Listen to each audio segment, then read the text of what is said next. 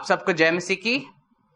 अब कृपया मेरे साथ खोल लीजिए भजन संहिता 28 भजन 28 और इस भजन को मैं आपके लिए पहले पढ़ दूँगा। भजन 28 दाऊद का भजन। हे यहोवा, मैं तुझी को पुकारता हूँ।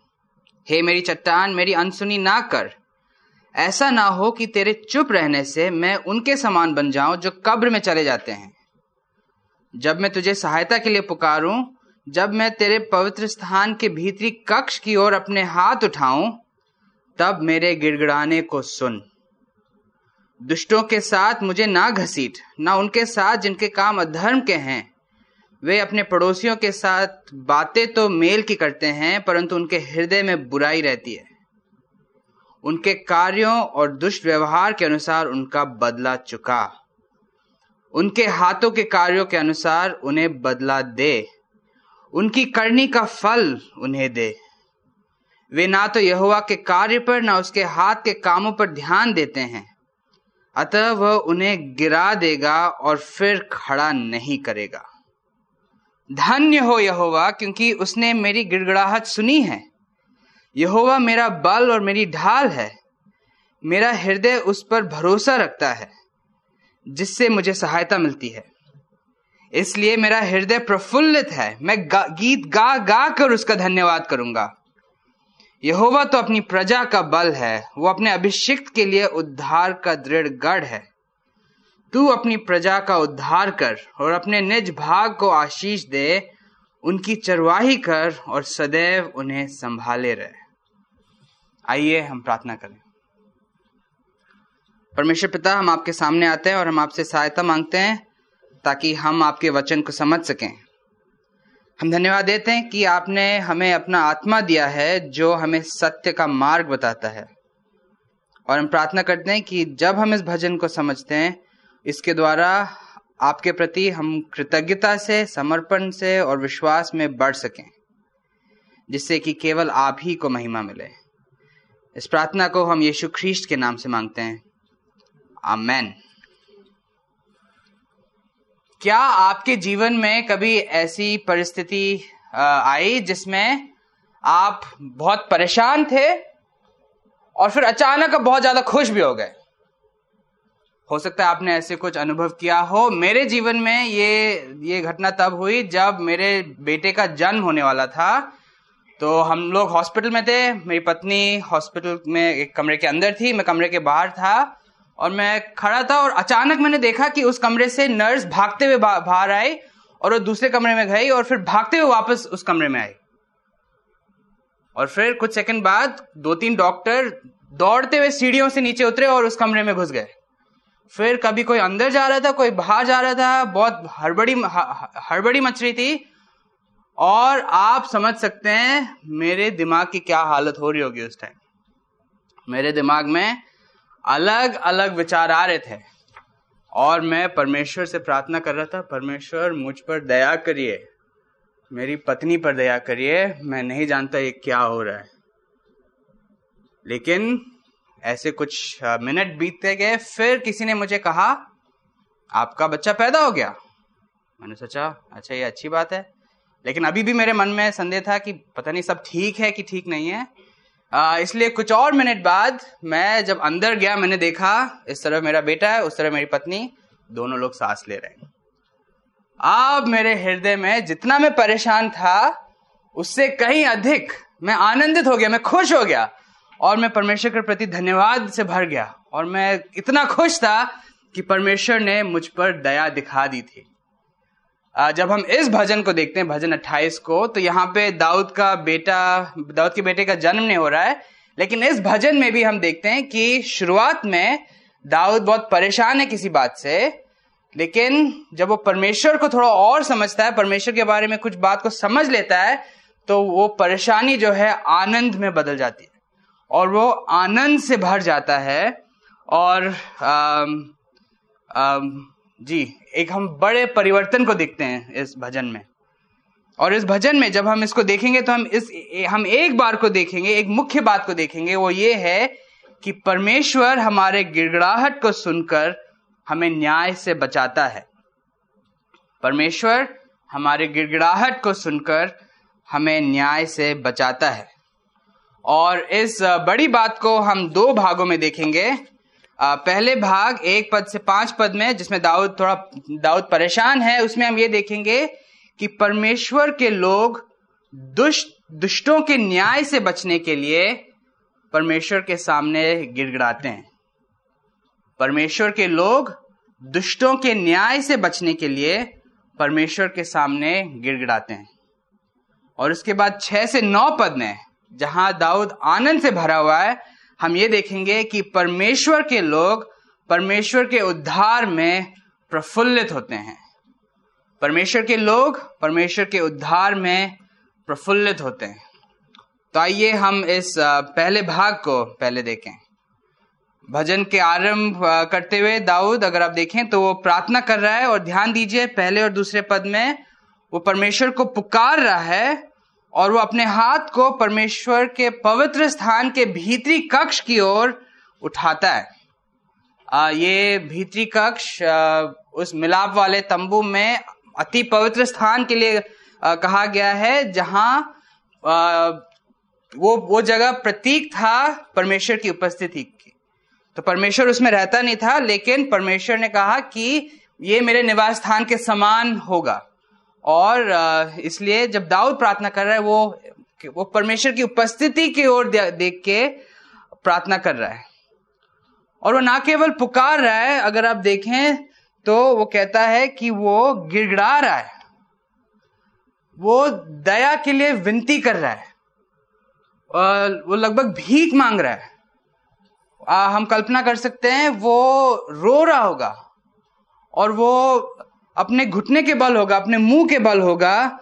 और वो परमेश्वर से क्या कह रहा है? वो परमेश्वर से कह रहा है, हे यहोवा, मैं आप ही के पास आया हूँ। मैं और किसी पर नहीं भरोसा करता हूँ, मैं आप पर भरोसा करता हूँ, क्योंकि आप मेरी चट्टान है। मतलब आप वो जगह है जहाँ मैं सुरक्षित हूँ। आप मेरी सहायता करते हैं, आप मुझे स्थिर रखते हैं। आप भरोसेमंद हैं। इसलिए प्लीज़ मेरी बात को सुनिए। प्लीज़ मेरी मेरी ओर अपनी कान को लगाइए। कृपया करके मेरे प्रार्थना पे ध्यान दीजिए। और दाऊद ऐसे क्यों कह रहा है? क्योंकि वो कह रहा है, यदि आप मेरी सहायता नहीं करेंगे तो मुझमें और उन लोगों में कोई फ़र्क नहीं रहेगा जो आप पर भरोसा नहीं करते हैं। वो कहता है, ऐसा ना हो कि तेरे चुप रहने से मैं उनके समान बन जाऊँ जो कब्र में चले जाते हैं। यहाँ दाऊद केवल मरने से नहीं, ऐसा नहीं है कि वो मरने से डर रहा है, क्योंकि मरना तो सबको है। हर किसी को मरना है, लेकिन वो विशेष कर बात कर रहा है ऐसी मृत्यु की जो परमेश्वर के न्याय के अधीन है। क्योंकि दाऊद जानता है कि परमेश्वर दुष्टों का न्याय करेगा, और वो उस न्याय से बचने के लिए परमेश्वर से प्रार्थना कर रहा है। तीन पद तीसरा पद हमें इस बात को और समझाता है। वो परमेश्वर से विनती करता है कि मुझे दुष्टों और अधर्म के काम करने वालों के साथ मत घसीटिए। एक मिनट के लिए इस घसीटिए चित्रण पर ध्यान दीजिए। हम सब लोग समझते हैं घसीटने को। साधारण उदाहरण के लिए आ, माता पिता अपने बच्चे को बुलाते हैं बेटा इधर आ जाओ। बेटा नहीं आता है। तो वो क्या करते हैं उसका हाथ पकड़ते हैं और उसको घसीट के ले जाते हैं। आ, लेकिन इससे भयंकर उदाहरण युद्ध में जब एक सेना एक देश दूसरे देश को पराजित कर देती है तो वहाँ के लोगों को बंदी बनाया जाता है उनको बांधा जाता है और उनको घसीट के ले जाया जाता है न्याय के लिए। चाहे वो जितना मना कर ले चाहे वो जितना खींचे चाहे कुछ भी हो उनको घसीट के न्याय के लिए ले जाया जाता है।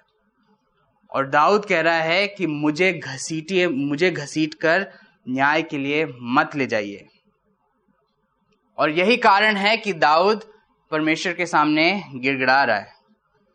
क्यों? क्योंकि वो परमेश्वर के न्याय से बचना चाहता है।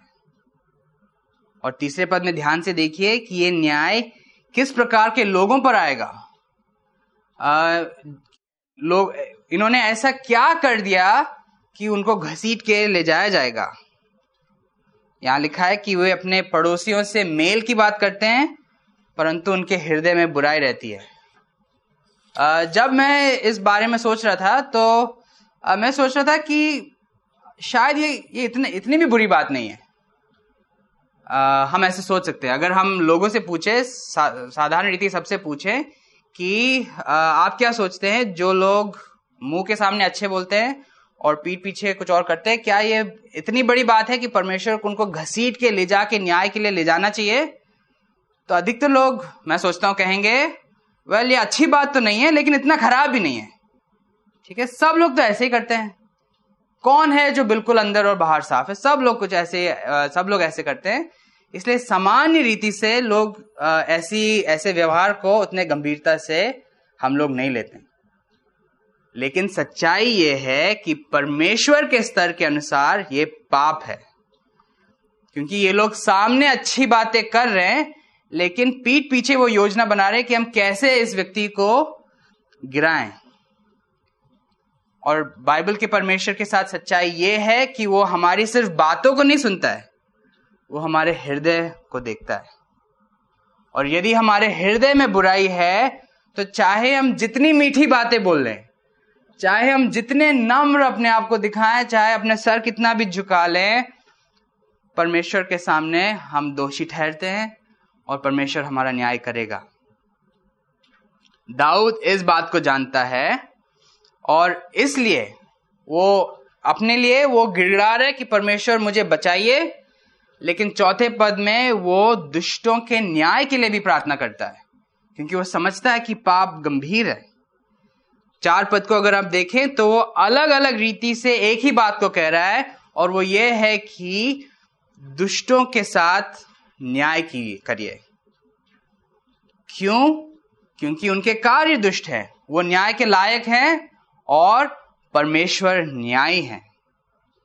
जब हम चार पद को पढ़ते हैं और उसके समान बाइबल में और भी पद, पदों को पढ़ते हैं तो हमारे प्रश्न हमारे दिमाग में यह प्रश्न आ सकता है कि क्या हम ऐसी प्रार्थनाएँ कर सकते हैं? जब हम किसी से बात करते हैं और कुछ बहस हो जाती है, क्या हम प्रार्थना कर सकते हैं? परमेश्वर, इनके कार्य के अनुसार इनको बदला दीजिए। जब हम ऑफ़िस में हैं और ऑफ़िस में कुछ ऑफ़िस में किसी ने हमारे लिए कुछ बुरा बोल दिया जिसके कारण हमारा प्रमोशन रुक गया। तो क्या हम उस समय प्रार्थना कर सकते हैं कि परमेश्वर उन्होंने तो बहुत खराब किया है आप उनका बदला दीजिए लीजिए। तो ये प्रश्न उठता है और हमें विशेषकर ये बात सोचना है। तो एक तरफ़ ऐसे बात है बाइबल में लेकिन यीशु ये भी कहते हैं कि अपने सताने वालों के लिए प्रार्थना करो। तो हम इस बात को कैसे समझें? वेल uh, well, पहली बात हम आई थिंक अक्सर हमारे अंदर ये ये विचार आ सकता है कि हम ऐसे पदों को गलत उपयोग करें और हम अपने व्यक्तिगत गुस्सा निकालने के लिए आ, ऐसी प्रार्थनाएँ कर सकते हैं। लोगों से बात करने के बजाय हम ऐसी प्रार्थना करते हैं आ, कर सकते हैं और इसके द्वारा हम अपने हृदय को उनके प्रति कठोर कर सकते हैं। आ, और इवन जब छोटी छोटी बात है तो अगर हम ऐसी प्रार्थना करते हैं तो ये बाइबल हमें ये शिक्षा नहीं देती है। लेकिन इसका मतलब ये भी नहीं है कि ऐसे कोई परिस्थिति नहीं है जिसमें हम ऐसी प्रार्थनाएँ कर सकते हैं। इस भजन में अगर हम ध्यान दें तो दाऊद प्रार्थना कर रहा है उन लोगों के बारे में जो दाऊद के विरोधी हैं। मतलब ये परमेश्वर के राज्य के अभिषेक राजा के विरोधी हैं।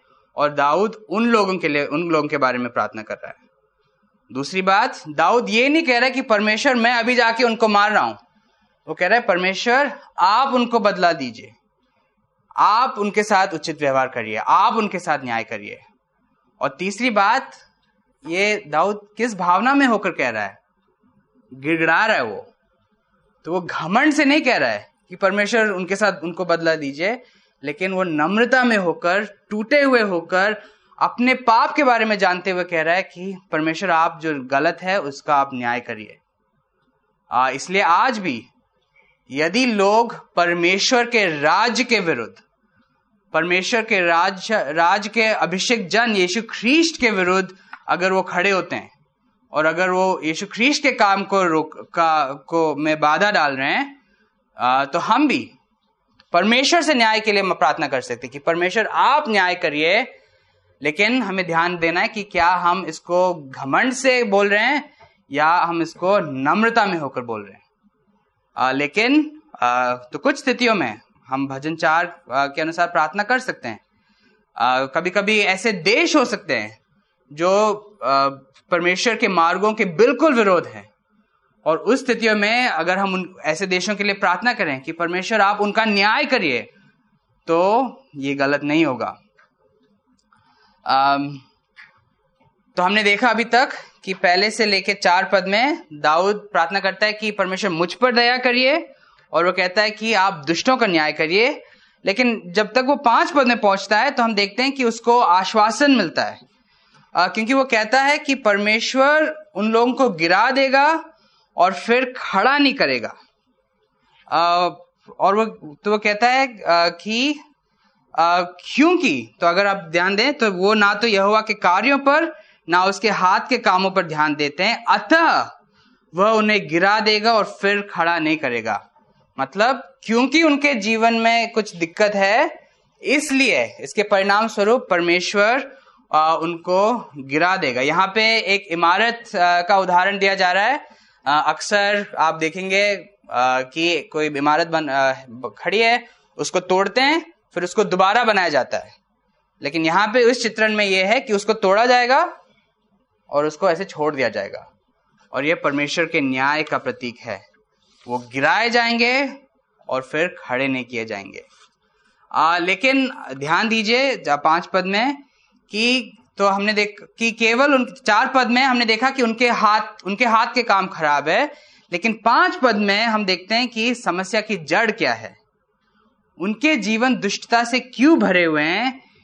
क्यों? क्योंकि वे सच्चे परमेश्वर को नहीं जानते हैं। वे बाइबल के परमेश्वर के हाथों के कार्यों पर ध्यान नहीं लगाते हैं। दाऊद के समय में हो सकता है ये ऐसे लोग हों जो इज़राइली हैं इज़राइली थे लेकिन वो परमेश्वर को गंभीरता से नहीं लेते थे। आ, तो हो सकता है ये इस प्रकार के लोग हों। ये हो सकता है ये ऐसे भी लोग हों जो दूसरे देश के हों और वो परमेश्वर को परमेश्वर के बारे में नहीं जानते थे वो परमेश्वर को नहीं मानते थे।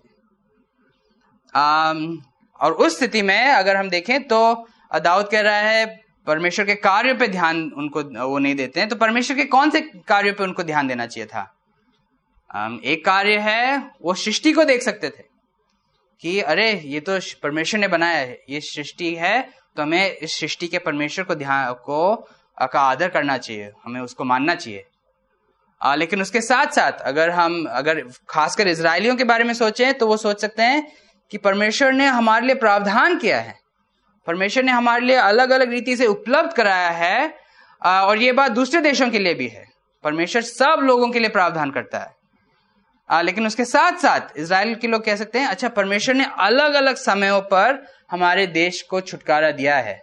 अलग अलग युद्धों में अलग अलग समस्याओं में परमेश्वर ने हमें हमारी सहायता की है। और दाऊद ये कह रहा है कि जो लोग इन बातों को भूलकर अपने हाथ के कार्यों पर ध्यान लगाते हैं, उनका न्याय होगा।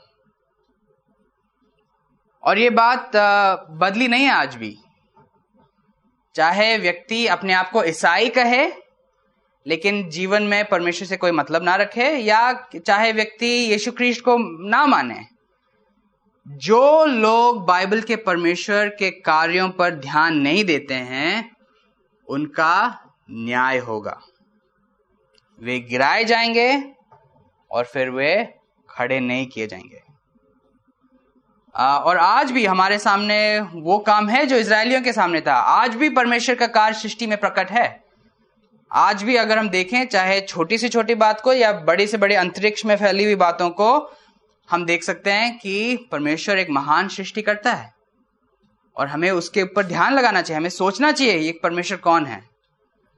और आज भी हम सब के जीवन में अधिकांश परमेश्वर हमारे अधिकांश समय हमारे लिए प्रावधान करता है। और अधिकांश समय जिस प्रकार परमेश्वर ने इसराइली को सुरक्षित रखा, परमेश्वर हमें भी सुरक्षित रखता है।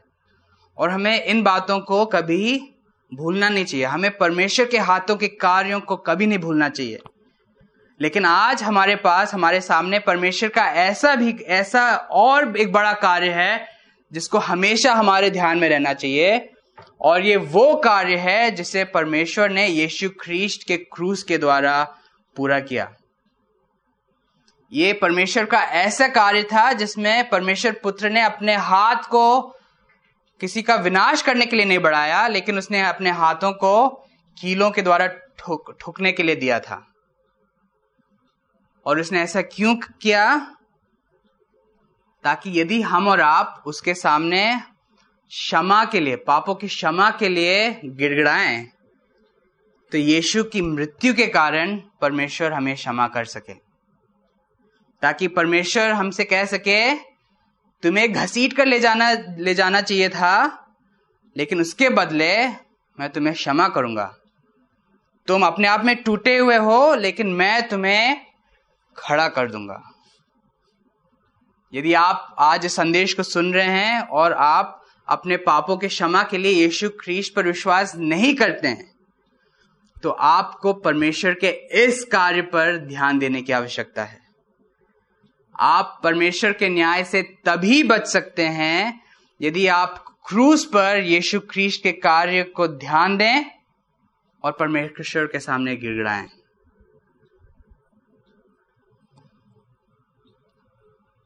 और इसका दूसरा पहलू है। यदि परमेश्वर के कार्य को ध्यान नहीं देने वालों को का न्याय होगा तो यह भी सच है कि जो लोग दाऊद के समान परमेश्वर के कार्य पर ध्यान देते हैं वे न्याय से बचाए जाएँगे। आ, लेकिन इससे पहले कि हम उस आश्वासन की ओर अगले भाग में बढ़े मैं आपसे पूछना चाहता हूँ और मैं अपने आप से पूछना चाहता हूँ क्या आप और मैं न्याय से बचने के लिए परमेश्वर के सामने गिड़गिड़ाते हैं। यदि आप एक विश्वासी हैं तो मैं सोचता हूँ कि आपके जीवन में ऐसा एक समय ज़रूर आया होगा जब पहली बार आपको एहसास हुआ। पहली बार आप इस बात को समझें कि आपके पाप कितने भयंकर हैं और पहली बार आप परमेश्वर के सामने रोते हुए गिड़गिड़ाते हुए गए होंगे। और ये अच्छा है।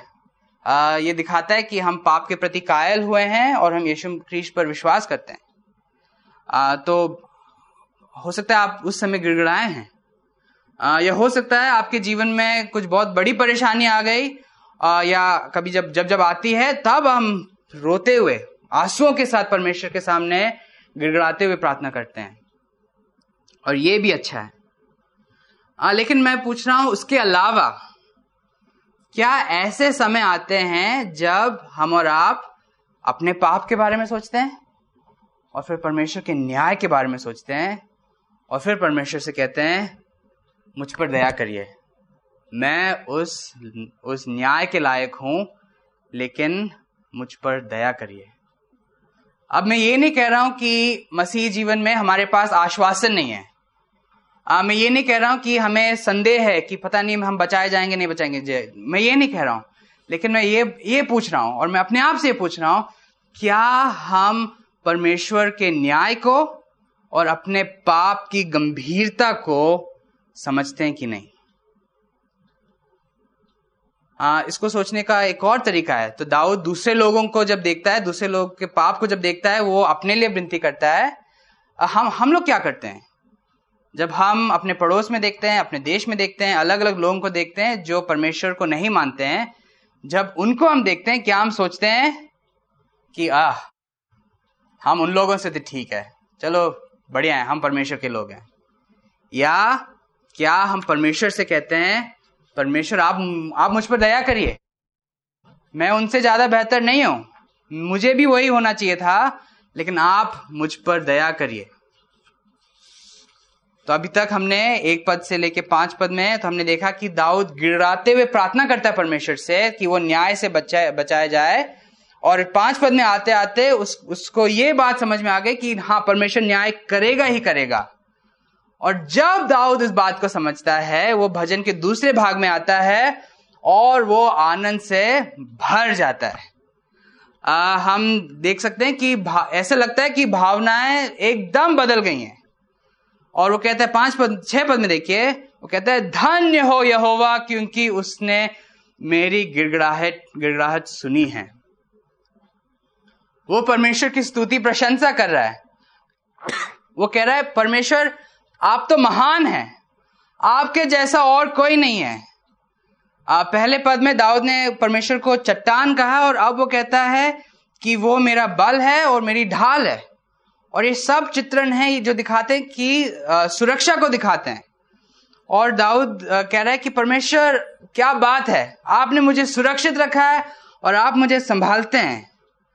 भजन के शुरू, शुरुआत में वो डर रहा था। वो डर रहा था कि कहीं मेरा न्याय ना हो जाए, कहीं परमेश्वर मुझे घसीट कर ले ना जाए, लेकिन अब उसको भरोसा है कि ऐसा कुछ नहीं होगा।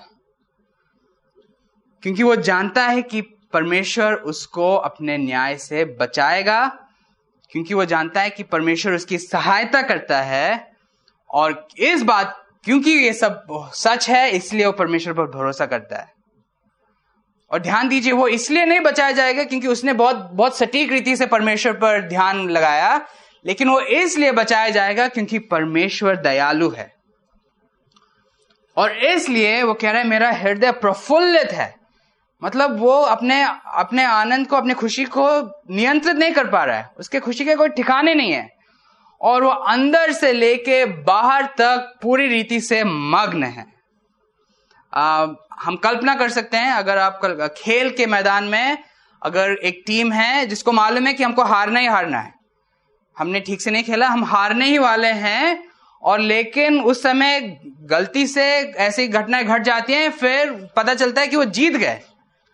तो आप कल्पना कर सकते हो कि वो कितने खुश होंगे। कि अरे हम तो अभी अभी तो हार गए थे अब जीत गए। और वो अपने खुशी को व्यक्त भी नहीं कर पाएँगे।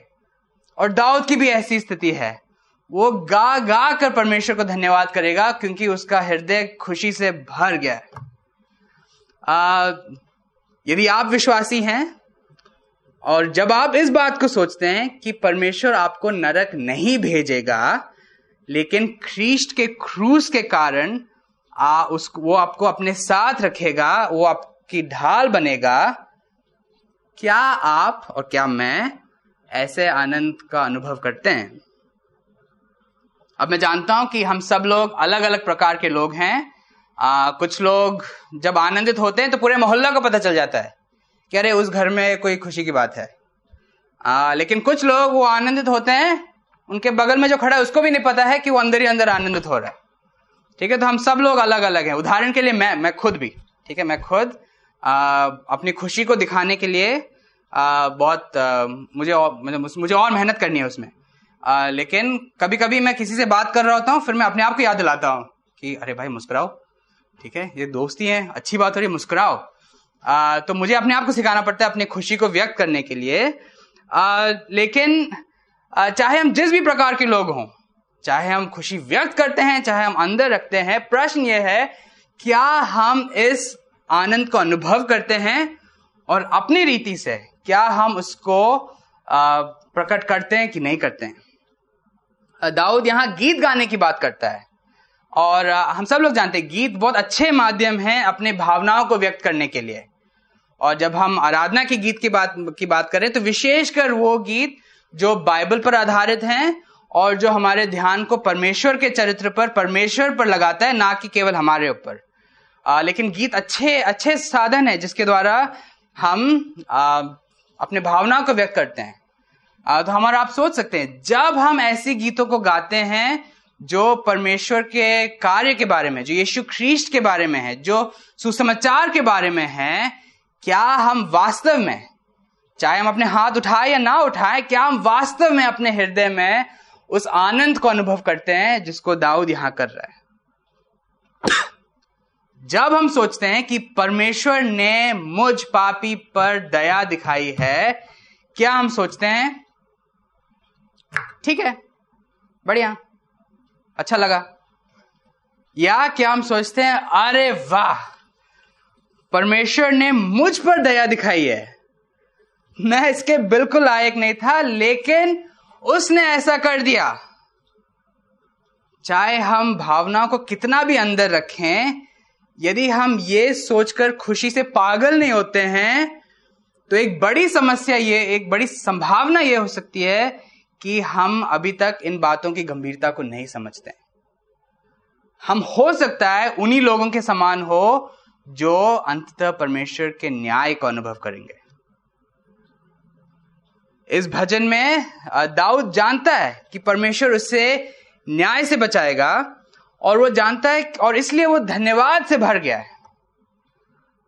लेकिन जब हम आगे के पदों को देखते हैं पद आठ और नौ तो हम इस बात को देखते हैं कि दाऊद ये भी जानता है कि परमेश्वर केवल उसका व्यक्तिगत परमेश्वर नहीं है, लेकिन परमेश्वर पूरे देश को, उसकी अपनी प्रजा का भी ध्यान रखता है।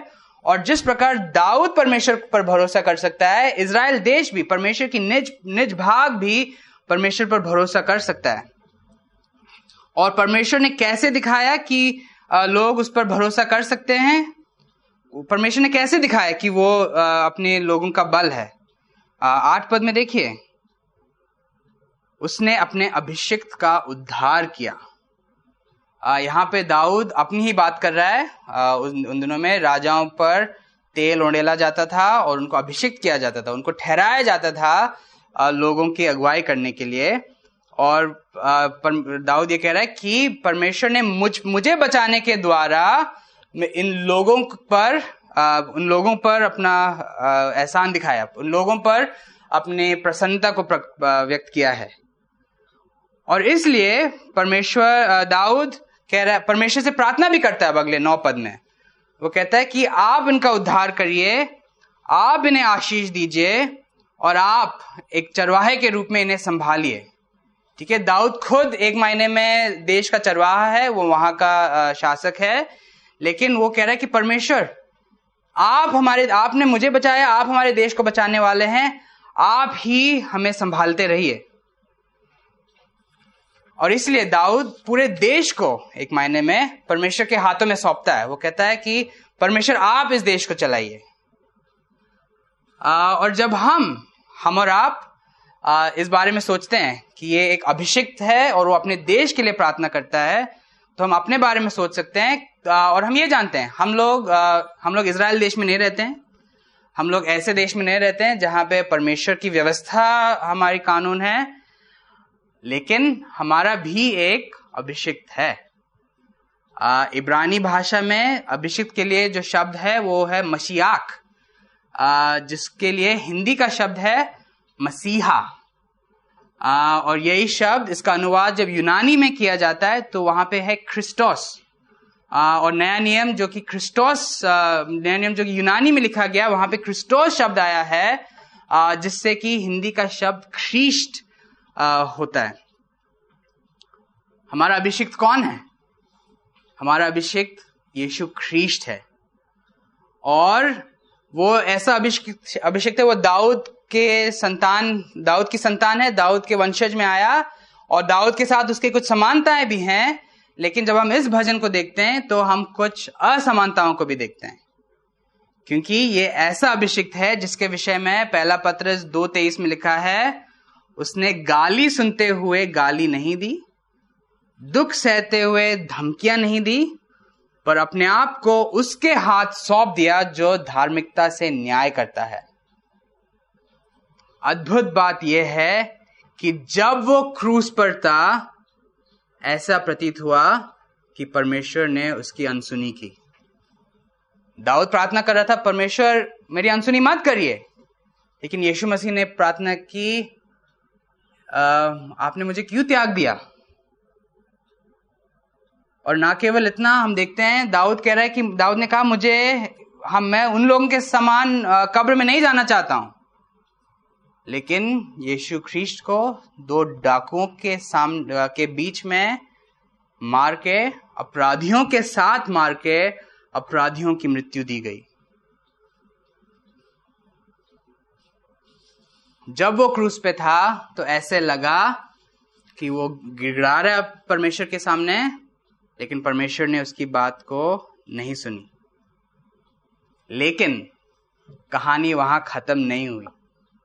वास्तव में परमेश्वर ने उसकी गिड़गड़ाहट को सुनी थी और इसलिए यीशु के मरने के तीन दिन बाद परमेश्वर ने उसको मृतकों में से जला दिया। यीशु ख्रीस्ट की मृत्यु और उसके पुनरुत्थान के द्वारा परमेश्वर अपने लोगों का उद्धार करता है। यीशु ख्रीस्ट के मृत्यु और उसके पुनरुत्थान के द्वारा परमेश्वर अपने निज भाग को आशीषित करता है।